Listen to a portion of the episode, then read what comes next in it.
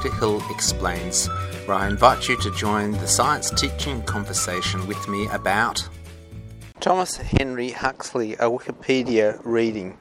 Now, uh, the Huxleys produced a really big um, family of philosophers, so there's a lot of them there.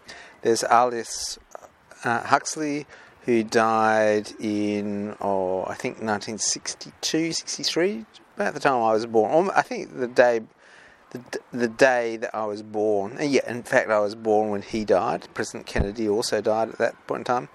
His Brave New World, and a sort of a, a sort of a, a popular philosopher, experimented with drugs and that type of stuff.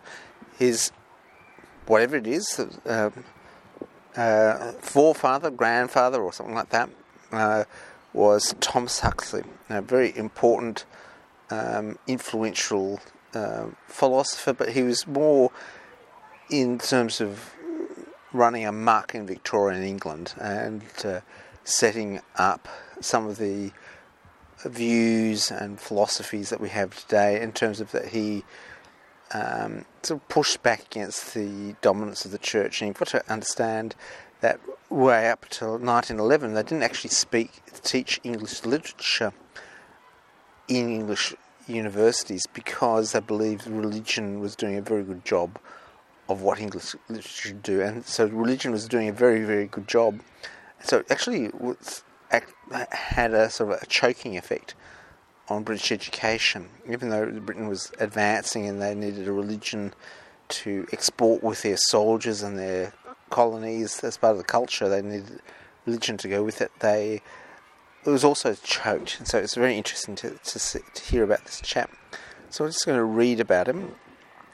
Thomas Henry Huxley, okay, uh, the Right Honourable, so he's a thing, was an English biologist and anthropologist specialising in comparative anatomy known as Darwin's bulldog for his advocacy of Charles Darwin's theory of evolution. Comparative anatomy is the actual pre um, thing which Vesalius did. Let's do an autopsy of a human and a chimpanzee at the same time so we can see the differences. Then in the museums, as a organised them. Lamarck was in comparative anatomy, so comparative anatomy was a sort of a stepping stone from I'm comparing this and that. I think it might be evolution. The stories regarding Huxley's famous debate in 1660 with Samuel Wilberforce uh, were a key moment uh, in a wider acceptance of evolution and in his own career, although historians think that the surviving story of the debate uh, is uh, a later fabrication. I think we had a debate between um, Dawkins and Pell in Australia. Uh, it's one where both sides just a meeting of logic and illogic. Huxley had been planning to leave Oxford on the previous day, but after an encounter with Robert Chambers, the author of Vestiges, he changed his mind and decided to join the debate. Wilberforce was coached by Richard Owen, against whom Huxley also debated about whether humans were closely related to apes. Uh, now, Vestiges uh, is, I think, a pamphlet which got completely murdered. So, Vestiges, I think, uh, would be actual. there's vestige, vestige, vestige, organs and stuff like that from our evolution. It's still there, very tiny organs in us. Um, but um, this is the, the style style of debate. It's rather interesting. Huxley was slow to accept some of Darwin's ideas, such as gradualism, and was undecided about natural selection, but despite this, he was wholehearted in his public support of Darwin. So that's an important aspect. So natural selection is, is the mechanism which evolution goes through. So evolution is not natural selection. Natural selection is a mechanism to ensure evolution. Uh, so evolution happens naturally so if I just have an animal and it's completely okay with this environment, it will still evolve. It's not. There's not a stable. It's not a stable stable thing. So uh, it might become more varied or, or, or, get more variations in it. Um, yeah, so so Wilberforce was supposedly a debate in which the it was a, a turning point debate. Um, now, gradualism is an idea in Lamarck as well. Uh, so there was Cobbett who had sudden evolution that God came in, said, "Righto, it's God Day Day. Your giraffe, your uh, um, neck is getting long. You're dying. Something. Let's go." Salt, hold, stop, clap. The clapperboard comes down, and the animals dress up as something else. Bring in new animals, completely new animals. So a a new animal appears, it's because God said, "Go." I can't have you here. I have to wait till the rest of the environment is there for you. Um, instrumental in developing scientific education in Britain, he fought against the extreme version of religious traditions. So it's him, Huxley, and Faraday in this early report to get British and science education here. It is interesting in that some of the debating techniques in um, the idea of science as a debate that you win is very much in this coffee table book I was reading. There is it is more important to get the point across than to get any nuances across. You, if you give an argument and it's nuanced and more informative and less effective, well, that loses. It it is more important to win the argument there and there for that debate to survive for the next debating point, which is slightly different from um, everything else in life. Um, originally, coining the term in 69, Huxley elaborated on agnosticism. So he is the father. So as far as the scientist, he's the father of agnosticism.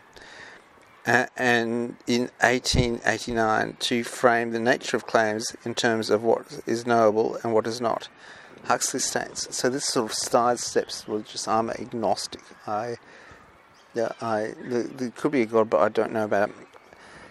Agnosticism, in fact, is not a creed, but a method, the essence of which lies in rigorous application of a single principle, the fundamental axiom of modern science. It, ma- in matters of intellect, follow the reason as far as you can take it, without regard to any other considerations. In matters of intellect, do not pretend that conclusions are certain uh, which are not demonstrable. demonstrable.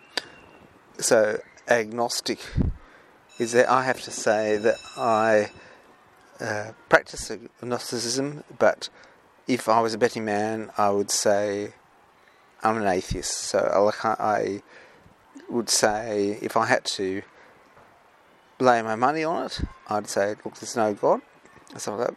But um, agnostic is an agnostic is a, a, practicing scientist, I would say. Use of that term has continued to the present day.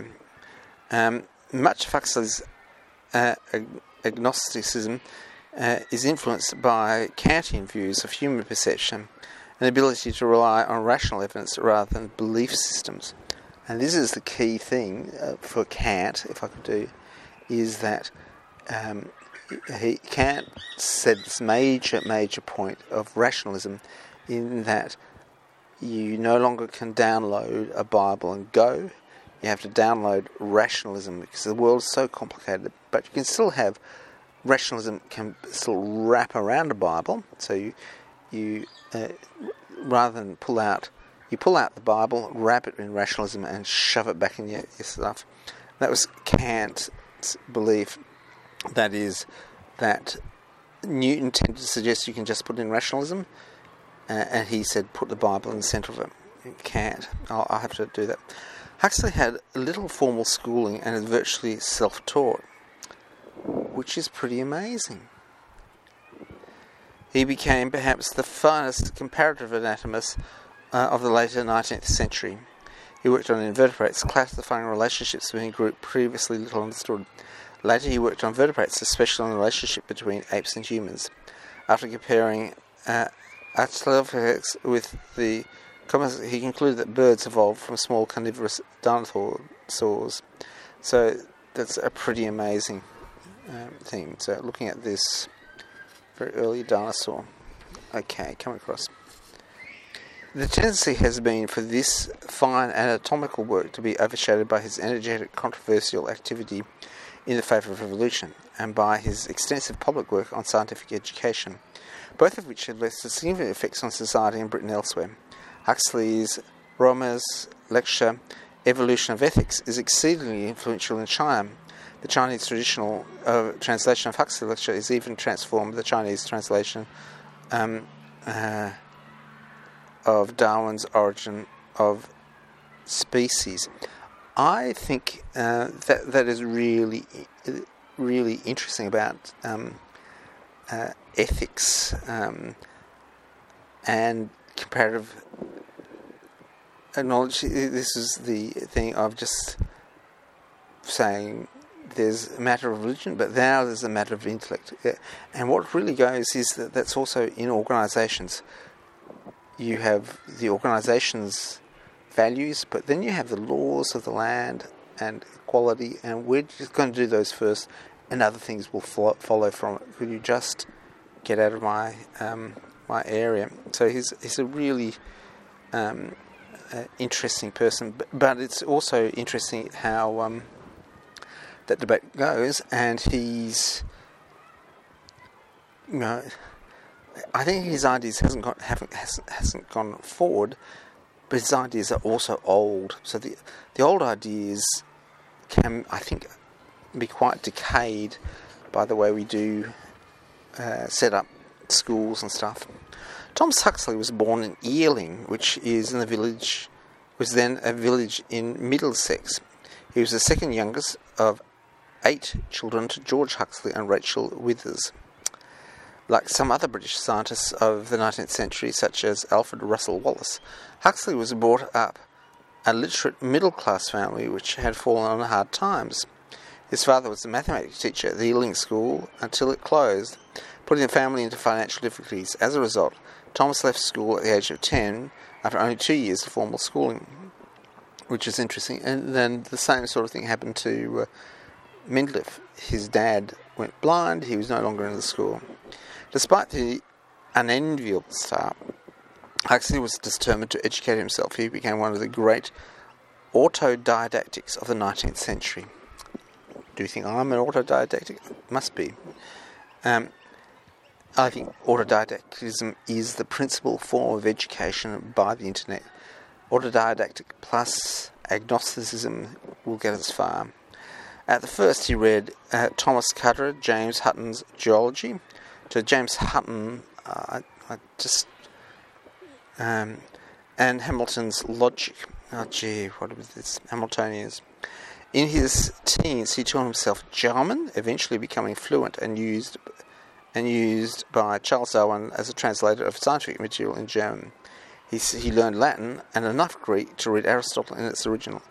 Can I say that learning Latin or having enough Latin, it's so hard the way it's taught and it's thing, but it is very, very worthwhile to read in the original because, say, at least Newton's Principia, if you read the original Latin, you realize that this guy didn't have access to mathematical machinery that we had. We translate, that's too hard, we give it mathematical machinery. So, so what we do is we reinterpret Newton's Latin and add some modern maths to it. So it seems as though Newton is coming up with modern maths, and we don't see where this culture has come across. So we don't understand the limitations of what Newton was thinking because we have souped it across, and we've souped it across with symbols and mathematics, which has been developed from the teaching of Newton. So it's very hard to get an idea of what Newton said because the translation involves a whole lot of people interpreting Newton. It's amazing. Later on, uh, as a young adult, he made himself an expert first on invertebrates, then uh, invertebrates, then on vertebrates, all self-taught. He was skilled in drawing and did many illustrations of his publications on marine invertebrates. In his later debates and writings on science and religion, his grasp of theology was better than many of his clerical opponents. Huxley, a boy who left school at 10, then became one of the most knowledgeable men in Britain. Is that not it. Now, this is really interesting that uh, if you are competing against knowledge acquisition and you are selling it as a, a product, you will not respond to anyone who's self taught. Now, unfortunately, there's a lot of mad people, but it's sort of like someone who can tend their own garden.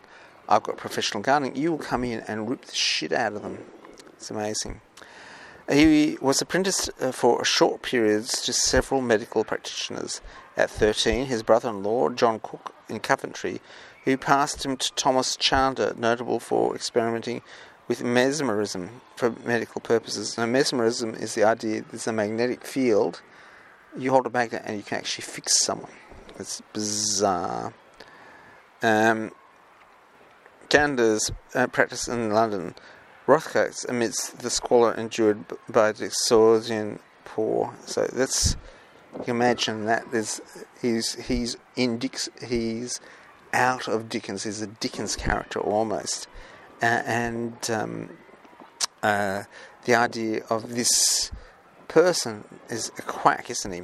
Here, Thomas would uh, have seen poverty, crime, and rampant disease at its worst. Next, another brother-in-law took him on, John Salt, eldest, uh, his eldest sister's husband. Now 16, Huxley entered Sydenham College behind the University College Hospital, a cut-price anatomy school whose founder, Marshall Hall, discovered the reflex arc. Wow. That, but that is also interesting in terms of you've got the front, which is doing the wealthy and clean, and then you've got the uh, the working school. I, I don't know what, what, what the equivalent of that is. It's sort of like, uh, say, if you did an Oxford University cooking class for well-to-do people, a little kitchen. It wouldn't do do a lot, but it would be Oxford University. So the reflex arc. So the reflex arc is basically if I hit your hammer on your nose, uh, hammer on your knee, it sends a nerve pulse out and then it goes up. Um, pushes out or if I hit on the elbow, stuff, or if there are things where a reflex out is an involuntary organ um, um, action. So it's a, it's sort of like a, a hyperspeed. Your logic is in your body, so your hand will pull away from fire because the heat um, uh, mechanism will actually go into your arm and trigger it's like your brain is, is put outside. Um, all the time, Huxley continued his program of reading, which more than made up for his lack of formal schooling.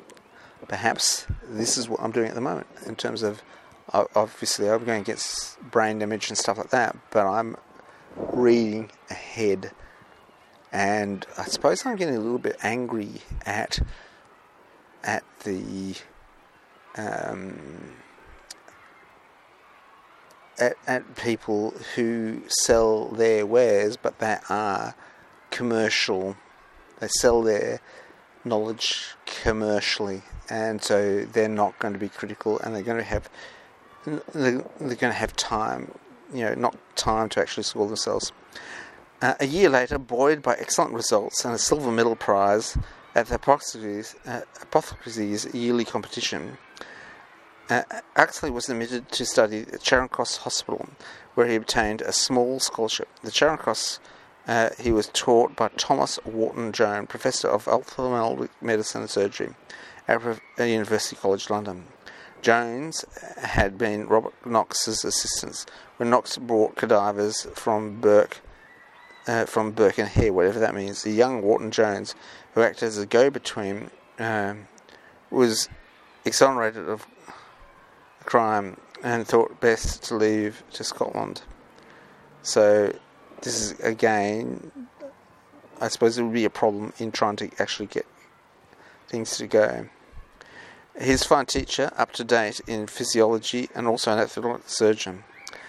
In 1845, under Wharton Jones's guidance, Huxley published his first scientific paper demonstrating the existence of a hitherto unrecognized layer in the inner uh, sheath of hairs, a layer which is known ever since as the Huxley layer.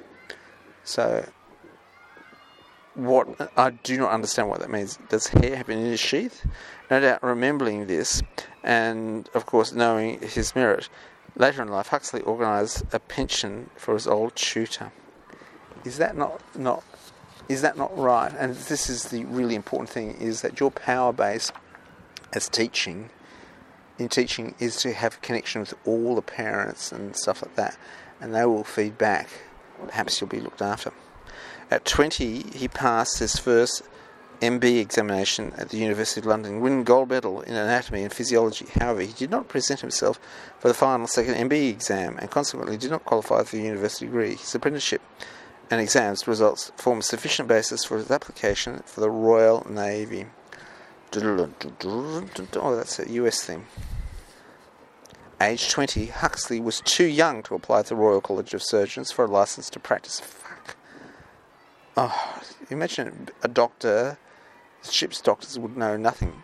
Yet he was in deep debt. So at a friend's suggestion, he applied for appointment in the Royal Navy. All right. Uh, he had references on character certificates showing his time spent in his apprenticeship and on the requirements such as dissection and pharmacy. Sir William Burnett, we have a Burnett Street here, Physician General of the Navy interviewed him and arranged for the College of Surgeons to test his competence by means of viva voce, whatever means speech. Finally, Huxley made assistant surgeon, surgeon's mate, by the uh, practiced marine naturalist in HMS Rattlesnake, about to set sail on a voyage of discovery, surveying New Guinea and Australia. The Rattlesnake left. Wow! So he came out to Australia, the bastard uh, left England on the 3rd of December 46. Uh, once they had arrived in the southern hemisphere, Huxley devoted his time to studying marine invertebrates. He began to send details of his discoveries back to England, where publication was arranged by Edward Forbes, FRS, who had been a pupil of Knox. Both before and after the voyage, Forbes was something of a mentor to Huxley. Huxley's paper on the anatomy and the affinities of the family of Medusae, wow, was published in 1849 by the Royal Society in its philosophical transactions. Huxley united the hydroid and Sertularian polyps in the Medusae to form a class of which is known subsequently gave the name Hydrozoa. Now, I don't know whether Medusa is actually two species together, so this is a sea fish, a, a jellyfish which long tentacles and kills things. The connection he made was that all the members of the class consisted of two cell layers. Hun, would you go now? Yeah, I'd love to.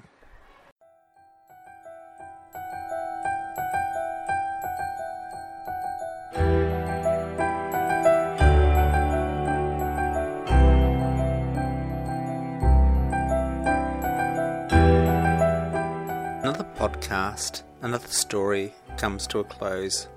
It's been a pleasure sharing this moment in time with you. May you discover truly amazing things, understand them, and tell others. Thanks for listening.